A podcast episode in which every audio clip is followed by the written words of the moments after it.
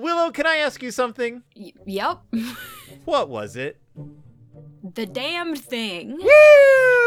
Yes. It was. It was it, not even jokes. The, we- Just the truth. just the truth. This story is could literally be a sequel to what was it, and the title actually answers that question. it does. Amazing. We are dealing with invisibility again. We are dealing of. with a person who is attacked by an invisible thing again. Yep. Uh, and we are dealing with a a narrator, sort of, who may or may not be taken seriously by the people around him again. There's- Definitely is not. There's so much going on in this story, and it is like what, like five pages long? yep. This story has, I think, four chapters. Mm-hmm. Yep, four. Four chapters. Yeah, four chapter story. It is a five minute read. Yeah, it is. I read it right before uh, the doing the recording. Yeah, it is. It's it's a it's a breeze, but but as as stated, a lot happens in. it. Mhm. Uh, they, it's just it's very economical. Uh, Yeah. But before we get into that mess, everybody, I'm Phil, And I'm Willow. and it's, It's Del Toro, Del Toro time. time.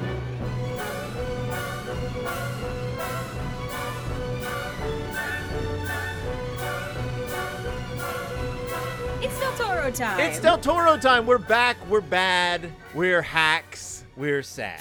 it's Del Toro time. Are we hacks? Yes, we are nature's hacks. We are the hackingest hacks. I got called. Do you want to know what I got called today? What I got? What? I got called a name today, and because I'm an old, I had to look up what it meant. Because I'm like, I don't know what these words mean. This is like this is like modern slang. I got Mhm. called a professional Yapatron 3000. Uh, I got called a professional Yapatron 3000 on a on a YouTube comment. I had to look it up. Apparently, a Yapatron is someone who is who talks a lot without saying anything, but thinks they have a lot to say. Rude. and I'm I'm gonna take that as a compliment. I'm gonna take that as like the Has biggest. they never heard of ADHD? That's literally all we do. Plus, I was talking about the Berenstain Bears. I was like, what do you expect me to do? Talk about talk sense? Yeah. Uh, but I feel like a professional Yapatron 3000, and that's where I, I that that's that's what I'm. you should get a shirt that says that. professional Yapatron 3000. Mm-hmm. I'm thinking about it, but also like, what if it's somehow like a white supremacy dog signal? I don't know. Like, I just worry that I worry that all like words that I'm not intimately familiar with are actually like somehow horrifically offensive. I don't think professional Yapatron 3000 is, but I'm not uh, the dictionary of modern white supremacy uh, dog whistles, so Or the Devil's Dictionary, which was written by Ambrose Bierce. What do you know? Ambrose Bierce. Ambrose Bierce. Oh, by the way, uh, it is uh, what is this called? A fabulous formless darkness. I've got it right here. A In the- fabulous formless darkness. In the Dark Descent by our boy David G. Hartwell. David G. Hartwell, uh, which is what we're covering, which is why, which is what we're talking about. We've been, we have been covering the stories of the Dark Descent now for seven years, eight, nine, ten years. 20, 20 years. However long- yeah. Since I was born. It's not a long book, but it's taken us a while. Uh, yes, and we're on the third part, a fabulous formless darkness, which is all about uh psychological horror, but like also real horror. Like it's real like, stuff. I feel like the wasn't the last section about psychological horror. Yeah, what is this? It's like it's this is about like an indefinable horror. Maybe that's Yeah. what it is. Yeah, because Medusa and the Shield was psychological. This is like sort of indefinable. Something weird's going on, but we can't you can't really pin it down. Mm-hmm. Uh, and and what a better way to to talk about it than with Invisible Boy, uh, the ultimate Invisible Boy, Ambrose Bierce. He disappeared uh, into and the- nobody knows where he went. and nobody, we know where he went. He went to Mexico. Yeah. Uh, we, we don't know why he disappeared, but it's probably because he got shot or because he was 71 years old and he went to Mexico to join Pancho Villa uh, uh, as a journalist. But Ambrose Beer, what can you tell me about Ambrose Bierce? Anything? Nothing. Uh, hang on, give me a second. Uh, well, you Uh, don't. You don't have to do your homework now. I'm. I'm perfectly willing to. Uh, to fill you in if you're interested. Uh, according to our editor, Ambrose Bierce is, after Poe, the greatest American horror writer of the 19th century, Could which is a really specific title. the greatest American horror writer of the 19th century. Uh, I mean, I, I can, I can, agree. Uh, I would say he's even more prolific than Poe, and probably a, a much more fun person to hang around. Uh, Yeah. did you know that he had siblings? Did you No. know- did you know that his siblings were named Abigail, Amelia, Anne, Addison, Aurelius, Augustus, Almeda, Andrew, Albert, Ambrose, Arthur, His sibling was named Ambrose. and Aurelia. What? His sibling was named Ambrose. Did he have two siblings named Aurelia? I believe his name uh, was Ambrose Bierce. I, I, Ambrose was him. Yeah. Uh, uh, uh, but he has an Aurelius and an Aurelia are si- Oh. are his siblings. But yeah, all of his siblings had an A. Uh, he and his siblings all had A names, which I find very annoying. Uh, but also that's a lot of kids. That's That a, is a lot, lot of kids. because his parents were poor but literary. They loved to read. They taught him how to read. He loved to read. He left home at 15 uh, to become what is known as a pr- a printer's devil. Of course. A printer's devil, which I had never heard of, but is what they call it. It's just an apprentice, like an apprentice's apprentice. Uh, such famous people as Benjamin Franklin, Walt Whitman, and Mark Twain started out as printers' devils. Why are they called printers devils? That's awesome. Uh, it was a humorous term for boys who were covered in ink. Quote from Joseph Moxon, whence the workmen do jocosely call them devils, and sometimes spirits, and sometimes flies. Printers' devils. There you go. History lesson of the day. A famous printer's devil was Titivillus, uh, referred to as the original printer's devil, uh, who was a who was apparently uh, uh, g- uh, sort of a gremlin. Like people consider, like if things went wrong, Titivillus was to blame. Uh, They blame he was blamed on the uh, the omitting the word "not" in the ni- the 1631 authorized version of the Bible, uh, which resulted in Exodus 2014 reading "Thou shalt commit adultery." Printers devils. Hell yeah. Literally hell yeah, though. So yeah, Ambrose Bierce, he's born to this poor family, grew up in a log cabin, uh, was exposed to the abolitionist movement at a young age, which sort of established his like beliefs uh, uh, in criticizing Puritan values and societal norms. Uh, he joined the American Civil War, uh, got, uh, participated in battles like Shiloh and Kennesaw Mountain. He was a topographical engineer under General William Babcock Hazen, uh, where he was like he was considered a great fighter in the Civil War. They were like, this guy's brave. He was commended for his skill. Uh, he met a lot of famous people, and that influenced his writing. So he wrote a lot of war stories. He wrote memoirs. He dealt with PTSD explicitly on the page. Uh, he was very anti-war. He was very pro-human, pro-people, uh, and uh, was very critical of the nature of human conflict. Following his military career, he went into journalism uh, in San Francisco. He was known for his wit, his cynicism, his observation of American societies. Nobody liked to hang around him because he was going to gossip about you. uh, he was opposed to the railroad refinancing bill. And his coverage of that uh, highlighted his commitment to journalistic integrity and his ability to influence public opinion. He ended up writing the Devil's Dictionary, which was like his first, his like big, big hit originally, uh, which is which is a hilarious dictionary uh, defining terms the way the devil would define them. Uh, he became one of the most influential of American writers, and then uh, in 1913, at the age of 71, he left Washington uh, to go tour the Civil War battlefields that he had fought on. He headed towards Mexico to join Pancho Villa as an observer and to like interview him and like travel with Pancho Villa during the Mexican Revolution. Um, people loved Pancho Villa. He wanted to get to know him. Uh, on December 26, 1913, he wrote to his friend Blanche Partington from Chihuahua, Mexico, that he was leaving tomorrow for an unknown destination and that is the last anyone ever heard of him. Uh, he then in, thus entered into uh, not only the, the history of American letters, but the history of, of North American mythology, as many theories were posited as to what happened to Ambrose Bierce, but the, the, the facts are he probably just died because he was 71, entering a war zone uh, with one of the most charismatic Mexican uh, revolutionaries of all time. So Ambrose Bierce, ladies and gentlemen, what a guy. sometimes sometimes the the answer is the simple answer. Sometimes the answer is you were 71 years old in 1917. 13, right? 1913, sorry. Uh, and uh, and you probably died, if not from being shot, if not from being starved or dying of thirst, then you died of being 71 years old. I think that's Mhm. probably what happened. That didn't stop writers from speculating. He became a literary. There's like a whole series of like mystery novels, like The Adventures of Ambrose Bierce solving mysteries. Like he is a literary. He is a character. He is a literary character because people are like, whatever happened to Ambrose Bierce? He probably died at the age of 71 with Pancho Villa's army. I hope so. The stories like this are like are why I like hope that there is an afterlife, so, that like people know what has become of their legacy. he he also I mean he he had two sons uh who died young. Mhm. Uh his first he had a son named Day, D A Y, uh who was rejected uh by a, a woman he was in love with um and then he shot her uh and her fiance and then he killed himself. Uh she and her fiance lived as far as I can tell. And then his son Lee died of pneumonia uh, brought on by alcoholism. So he had a pretty unhappy family life. And then his wife separated from him in, uh, in 1888 uh, after discovering compromising letters to her from an admirer. Um, and then she died the following year. So he was he had, he had a lot of tragedy in his life, a lot of trauma. That is uh, true of a lot of the writers we read. That's true, uh, and it's and it comes out in his writing a lot. Uh, he has no he has no patience for fools. He has no patience for unnecessary conflict and violence. But he's not above writing about violence, writing about conflict, and writing about spooks and ghouls and ghosts. So is uh, getting into the story. My first question. Let's. Uh, is this a self-insert? Which character? Which character would you say is a self-insert? See, it could either be the coroner or it could be the journalist Oh. testifier. The testifier. Yeah, I don't know if he he's a writer. He writes stories, but he said something about sending something to a newspaper.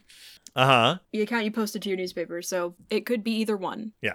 or it could Uh, be both. I thought you were going to say the deceased. oh, well, it Uh, could be that too, because we also get a lot of a big look inside the head of the deceased it could be uh, all three. or it could be a composite of all three um but before we get into that why don't you tell us okay the damned thing is the name of our story Mhm. uh and it was written uh it was published in town topics the journal of society uh, a magazine uh, published in new york city in on december 7th 1893 um town topics was also known as andrew's american queen art music literature and society and american queen More A's. It's just all A's. it was it was a gossip rag a lot of what it Mhm. was was a trash rag that ambrose bierce wrote for um but yeah the damn thing appeared in 1893 uh why don't you go ahead and tell us what this story is about I'll go section by section. okay it should take you about two minutes Yep.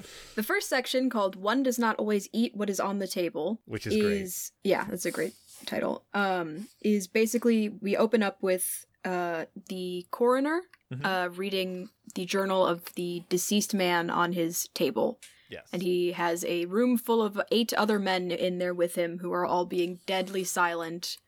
And they're like they're like small town folk. Yeah. Uh, from like up in the mountains. Um and they're waiting for somebody to show up. Uh a young man who does show up and is like, Sorry I'm late. I was busy posting stuff to the newspaper. yeah Uh, and they're like, "Oh yeah, sure. The the account that you gave to the newspaper that's definitely one hundred percent gonna ma- match the account you gave here, right? Totally." He's like, "Yeah, yes."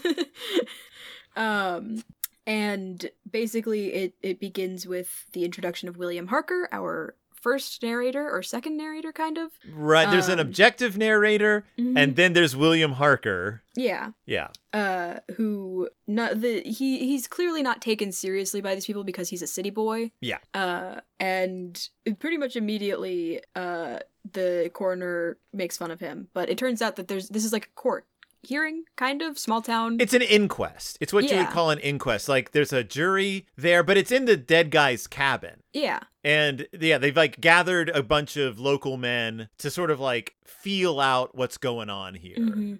Um, and the witness begins to testify, but he doesn't testify from memory. He testifies from a written uh account, like manuscript from his pocket. Uh, and he testifies in story format, which I love because clearly that's the only way one can testify. Yeah. Uh, which leads us to the second section: what may happen in a field of wild oats Hmm?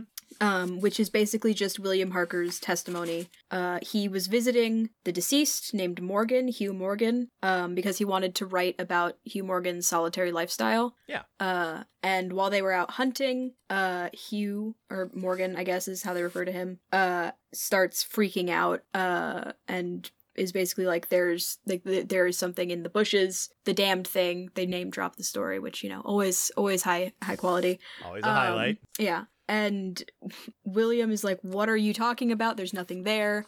Uh, until Hugh shoots the creature uh, with his quail hunting gun. Yeah, they're hunting quail. Yeah. Um, and it doesn't do much. Uh, it makes the creature really angry, and the creature rushes at uh, Morgan. But it's hard for William to really tell what's going on at first because there's smoke because of the gunshot. Um, and he finally, finally sees what's going on, and Morgan is being like contorted and grabbed by invisible hands, and there's no creature there, even though uh, Harker can like felt the creature run into him and stuff. Yeah. Um, and basically, by the time he got out of his like shock of what was going on to rush over to help, uh, Morgan was dead. Yeah, horribly dead. Horribly dead. Yeah, like torn asunder. Mm-hmm. Uh, that ends that section. Section number three: A man, though naked, may be in rags. Yeah, Uh, because because he's torn to pieces. Yep. Uh, the coroner is like, uh huh, yeah, that's what happened.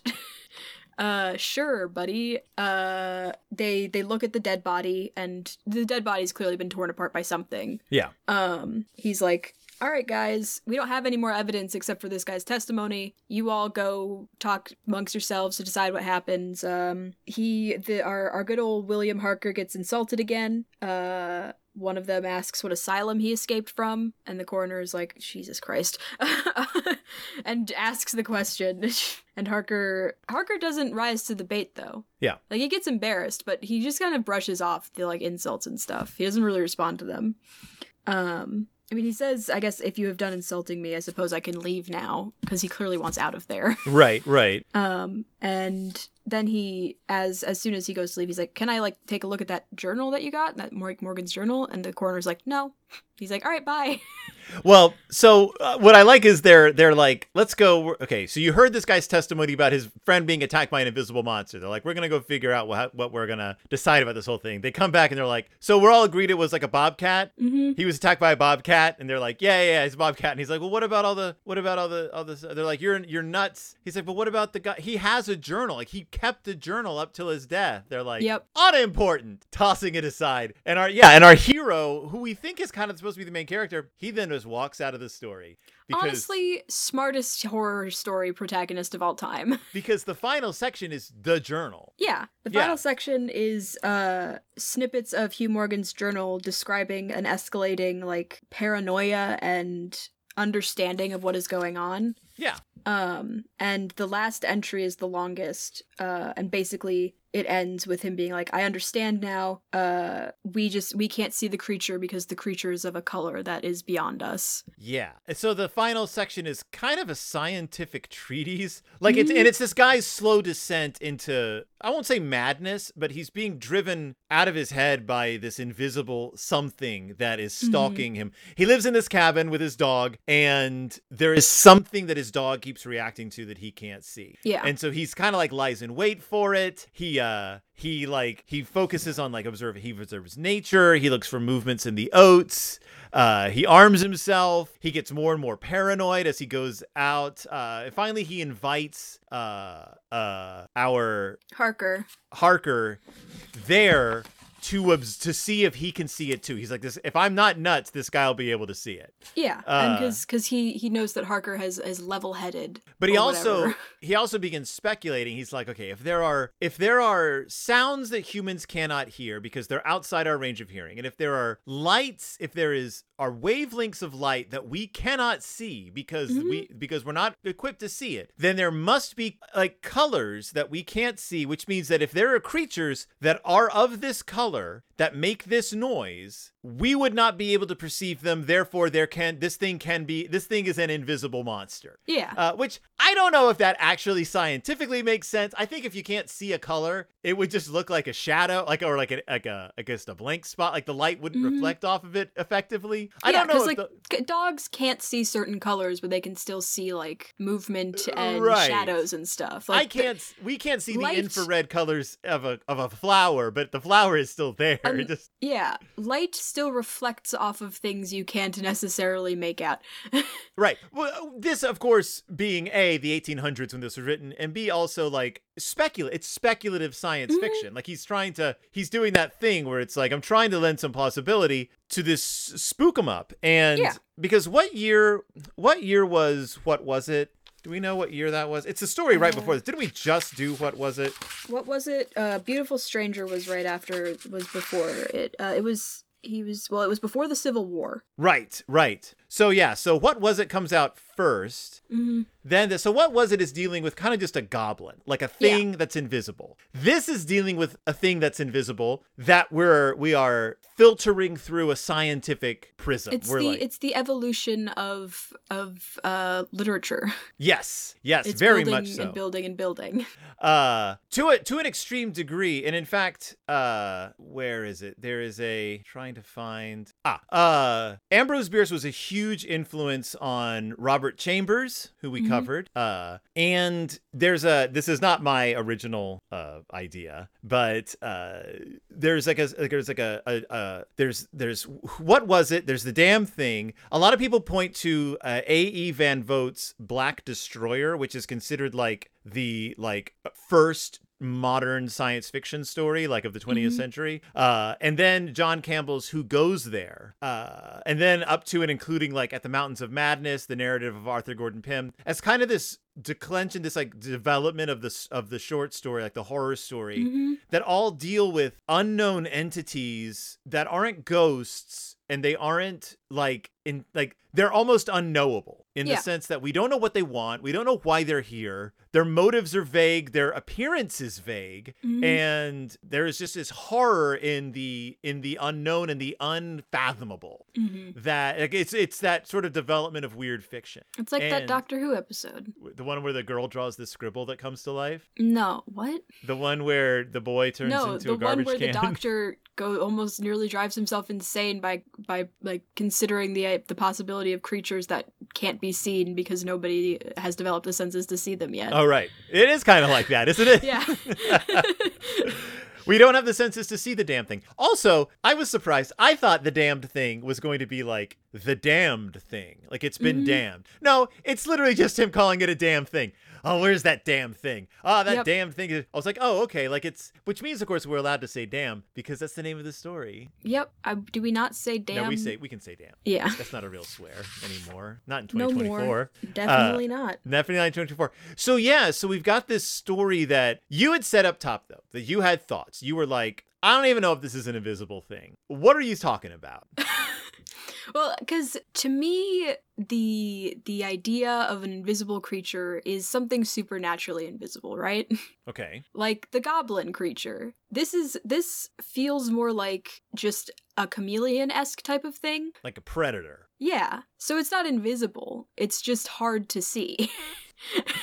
But I mean, uh, the predator's invisible. I'm okay, not the predator, but like I don't know. It just it it feels. I think it would have been better if the creature wasn't invisible. I guess is what I'm trying to say. But then it'd just be a creature. No, hear hear me out. Not Okay. like completely visible. I think that had there been some like detail about like the dust or the smoke uh like making like forming like around the creature as the creature charged through. I think that would have been neat because I don't know, it like just it almost seems insubstantial. Yeah. I see what you're saying. Uh, Which leads me to, of course, my big question. And I have this about what was it as well. Why don't you throw paint on it? Throw paint on it. D- they didn't have paint. What are you talking about? They didn't have paint. they What were out hunting. Why would they have paint on them? okay, fine. Throw like mud on it or something. Throw something. I guarantee you there is something you can I feel throw like on the thing. I Especially in who what was it? Where they Oh, have the that, thing yeah. tied down. they they plastered it. Eventually, but I'm like, they're like, we can't figure out what it even looks like. I'm like, pour ink on it, pour paint on it. It's just Pour laying flour right on there. it, like in all right, the cartoons. flour on it. Yeah, it's just do something. And this, I'm like, just yes, I see what you're saying. Saying though. Like there seems to be an uh, like it don't you can't touch it, but it can touch you. Yeah. It does move the oats. Like It that- does. There's a lot in there about the movement of the grass. We'll get into this when we talk about uh uh, Algernon Blackwood's The Willows, but this part Mhm. reminded me of The Willows a lot. There's this, this sort of like there's an eeriness about the landscape. This guy's out in the middle of nowhere, and there's something stalking around his his Yeah. land that he can't see. I just And- think, yeah. Well, we'll get to that when we get to the Willows. I don't want spoilers. Oh no, yeah, yeah, yeah. Yeah. No, no, no. I just think that they fired guns a gun at it. Mhm. That would leave a mark, like gunshot residue on the creature, or blood or something. But Yeah, uh, and you know, for the sake of whatever, fine. It, it, it it's clearly like the story of a man that the story happened in like 30 seconds rapid succession while this man was in shock trying to process everything. I just think it would have been neat if there had been a little spooky detail or something. you wanted a few more spooky details. You wanted them to shoot it, and then there's green blood on the leaves, I and like then and then creatures. and then the main guy goes, "If it bleeds, we can kill it." I like creatures. I want to know more about the creatures. I liked what what it what what what was it because it had a goblin creature. It did have a goblin at the end. So uh, we're currently watching. Uh, we're in the middle of season four of Stranger Things, hmm and I don't know if you've seen season four of Stranger Things. No, I but, probably never will. But there's uh, people die in it by being uh, lifted up in the air, and then all of their bones are broken, like their Mhm. jaw, and then their eyes are gouged out by something you can't see. Yeah. And it's horrifying and horrific and horrifying and horrific. But it reminds me a lot of what it's like to watch this guy get Yeah. destroyed by this monster. He's like bent back, and the thing is like Mhm. tearing into his skin. It's smashing his bones. It's just tearing apart. It doesn't eat him either. It just kills him. Uh, which which makes me think of the the goblin from what was it? Because Yeah. we don't know why this thing is here. Like if it was just trying to kill him originally, it would have just killed him because it's invisible. Like it doesn't Mhm. need to stalk you. It just needs to kill you. Uh, and so maybe it was just trying to observe him. Maybe if he hadn't shot at it, he'd have been fine. I probably this creature didn't do anything until it was shot. Yeah. Uh, Um, I think that my my whole my biggest peeve with this story is how short it is. I think it would have been better if it was just a little longer and had a few more details.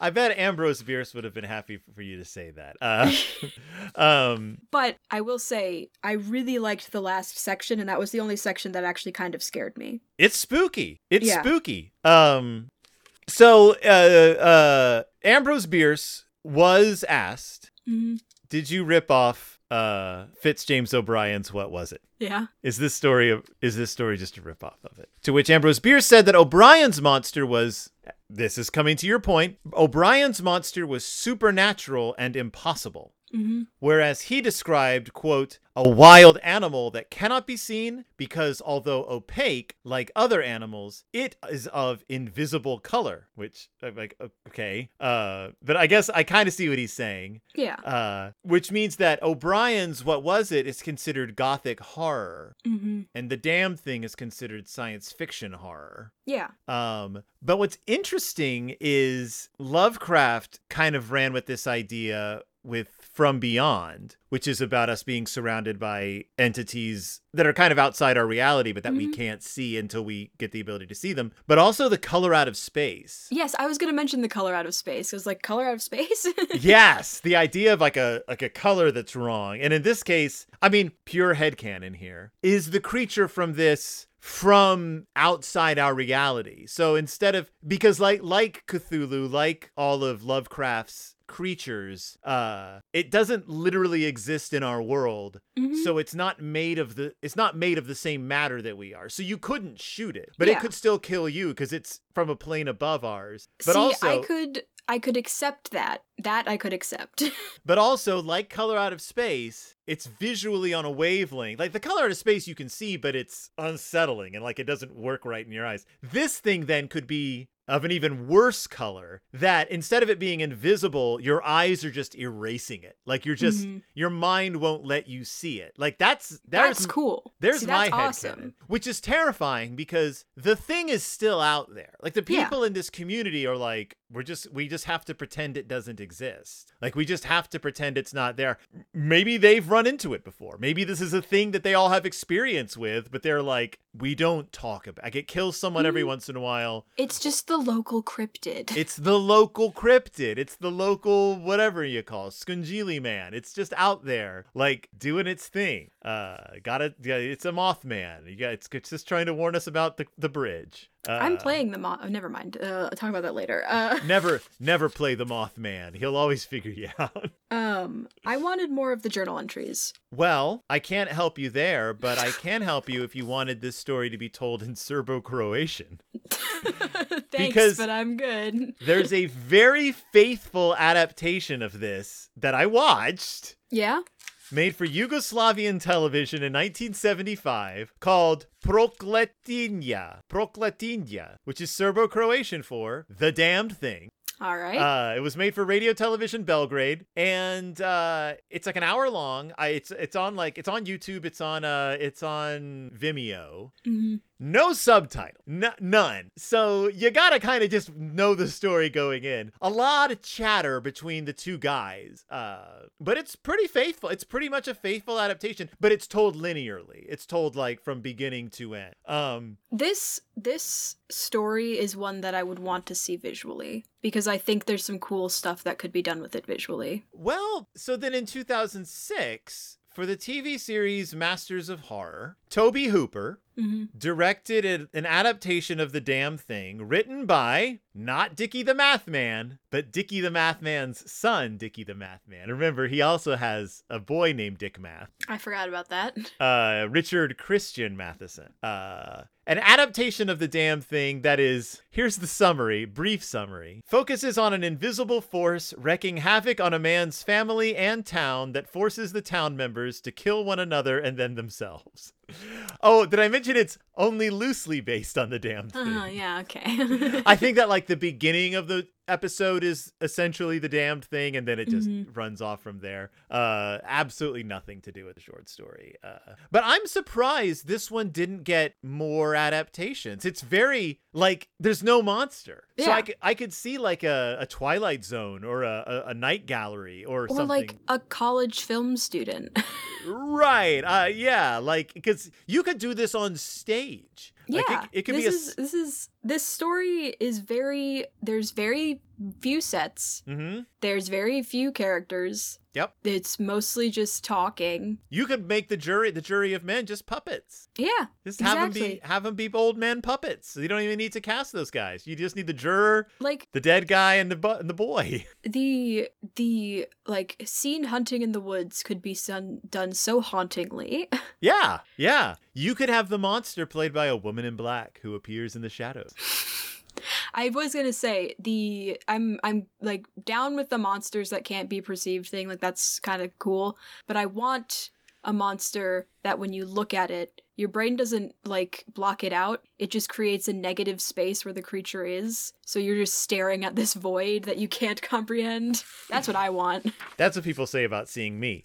Uh, I always liked the special effect for the predator. I always like that he's wearing something that bends light around him, so Mhm. you can see where he is. But if you're not Yeah. paying attention, you'll miss him. I find that scarier than not being able to see something at all because every like out of the corner of your eye you'll occasionally Right. see movement or whatever. Yeah, just like in real life, hmm you'll occasionally. Why can see it? Why does it? Why does it move the plants if it doesn't? I don't understand. Oh no, I'm I'm stupid. Never mind. the damned thing? yeah. Who no, knows? I was like, why? Because it can interact with our world, but we can't interact with its. That's that's the. That's the my thing. theory, at least. Uh, Even though the creature did scream when it got shot. the creature did scream when it got shot. Maybe, it was just, got mad. jump scared. Maybe it was just offended. I would be offended if somebody shot me when I was minding my business. So Ambrose Bierce also wrote uh, famous stories like An Inhabitant of Carcosa, uh, which is set in the mysterious ancient land of Carcosa and is ve- much more supernatural. He wrote a very famous story called The Boarded Window, uh, which has similarities to The Damned Thing because uh, it's about an isolated incident. Um, it's, it's I think it's set yeah it's also set in a cabin in the wilderness. Uh, it's about isolation and our proximity to the untamed natural world. Uh, but one of one of Bierce's one of Bierce's uh, most famous works uh, and one that gets a lot of uh, besides the Devil's Dictionary, one that gets a lot of attention. Uh, hold on, hold on, hold on. Uh, is an occurrence at Owl Creek Bridge. Mhm. Uh, I just I needed to make sure it was not the occurrence at Owl Creek Bridge. I was like, is it the or an? The or an? Uh, which was made into a very famous short film that was so good that they just took the short film. I believe it won. Yeah, it won the Academy Award for live action short in 1963. Nice. And they just they just took the entire short film and made it an episode of the Twilight Zone. like they just like they they cut it, they cut a few minutes out, made it an episode of the Twilight Zone. Like that's that's like how good that movie was. Like they were just like we people they were because because uh, Rod Serling was like people have to see this. Like Mhm. people need to see this. Uh, so Be- Bierce, you know, he lives on. His works live on. He lives on as a as a as a character in his stories. Uh, uh, final final thought. Do you think do you think this would make a good episode of Cabinet of Curiosities? I think it would. I think potentially it would. My only concern would be them going too hard on the monster. Yeah. Uh, I I feel like in order for this story to work the way that it works, you gotta not show the monster Yeah. because I think it would just end up being kind of a goofy looking whatever. Yeah. Um, but I think that if they if they cut back on like the monster stuff, uh, that they usually do in their episodes, I think this would. Yeah. Uh, like the um, it's it's it's like the oh, what was the story? Uh, we read it as well. It was the story told about the coroner who's digging in people's heads and gets possessed by an alien. I think it's just called the autopsy. The autopsy, yeah. yeah. It would be a good like it, it would I feel like whoever did that one would do a good job with this. If you had a good director of psychological hmm like horror, but and like really good at setting that mood. Yeah. Like the first half of uh the autopsy of Jane Doe, where you're just Mhm. kind of like, yeah, Something autopsies is- are autopsies are creepy. They are, Uh, yeah. There's a whole um, video game based off of them. that's very true. Uh, there's a whole uh, profession based off of them. It's called coroner. Um, so that is the damned thing by Ambrose Bierce. Uh, check out more of Bierce's work. He's he's a good writer. He's He he's, is, yeah. I mean, he's a he's a solid writer, and a lot of his short stories are shorter than this. Like he just he gets in and gets out. He's like he's like here's my point. I've made it. I got more stuff to write. I've got more trauma to deal with. Uh, I got more Panchos to go visit. Pancho would you call it visit. would you call them short stories or microfiction? So I, some of them uh, might border on microfiction. They are that or flash short. fiction, I guess. yeah, or slash fiction. Uh, he wrote a lot of he wrote a lot of Kirk Spock slash fiction. Wrote a lot of that's- fanfic. before Star I Trek didn't think- exist. I do think that this story was definitely a self-insert. Oh uh, yeah, right. For which I character? think that he is all three of the characters. I totally agree with you. Yeah. I absolutely agree with you. Uh, so this is not the end though of our coverage of a fabulous formless darkness. Willow, what is the next story in the fabulous formless dark? Edith Wharton's Afterward. Why are we reading a story? Why are we reading her afterward? For funsies. It's a story called Afterward. yeah, it is also broken into It's not- sections. It's not afterward. It's afterward. Yes. Uh, it's not. Yeah. It's two different One words. afterward. Uh, yes. Edith Wharton. Have we read any Edith Wharton yet? Absolutely not. because I don't think any of our female authors get repeated in this. Maybe did Joyce Carol Oates have two stories? Did we have two Oateses? I don't remember. I will um, check. But I am looking forward to this. I like Edith Wharton. Uh, I like Edith Wharton's novels. I like being able to talk about a woman uh, because we don't get to that often with this with this series. Yeah. Uh, but we're trucking right along with uh, with the with the uh, with the uh, fabulous formless darkness with the dark descent. So uh, what are you looking at? I don't know what you're Oh, looking at. we we only have one Joyce Carol Oates, but we covered two because I wanted to cover that one Oh, story. that's right. That is Yeah.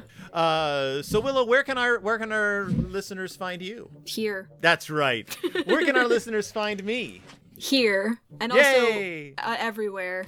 Uh, all my shows are available on YouTube. Go to go to Phil Gonzalez, uh, Raffish Ripoff uh, on YouTube. You can find Deep in Bear Country, my Berenstain Bear podcast. You gotta go to. You can find Pizza Toast, my YA books and media podcast that I do with Christy Admiral, and you can find us. Uh, You can. We're a movie podcast, uh, by the way. Yeah, we also do movies. We just haven't done them in a while. Yeah, well, because our last movie didn't work, And then we then we were like, okay, we're just just gonna read some stories, and then we were like, let's just finish this book before we get back into movies. Let's finish this book. We're gonna finish this book and then get back into movies. Don't worry, we'll be back into movies. I've got Yep. so many Blu-rays I've bought for those movies. So Yeah. It's a, uh, I had to buy a DVD that's out of print in order to get one of the movies we're gonna watch. So, it, was that the one that I? Is that the one I insisted you buy because you were gonna skip it? I don't know. That's so long ago now. But let's not keep these nice people here any longer. We've taken up too much of their time. Too much. So we'll be back with Edith Wharton because we love her. I'm Phil, And I'm Willow. and we'll see you when it's, It's Del Toro, Del Toro time. time. We're both Yapatron 3000s. Beep boop. Bye bye.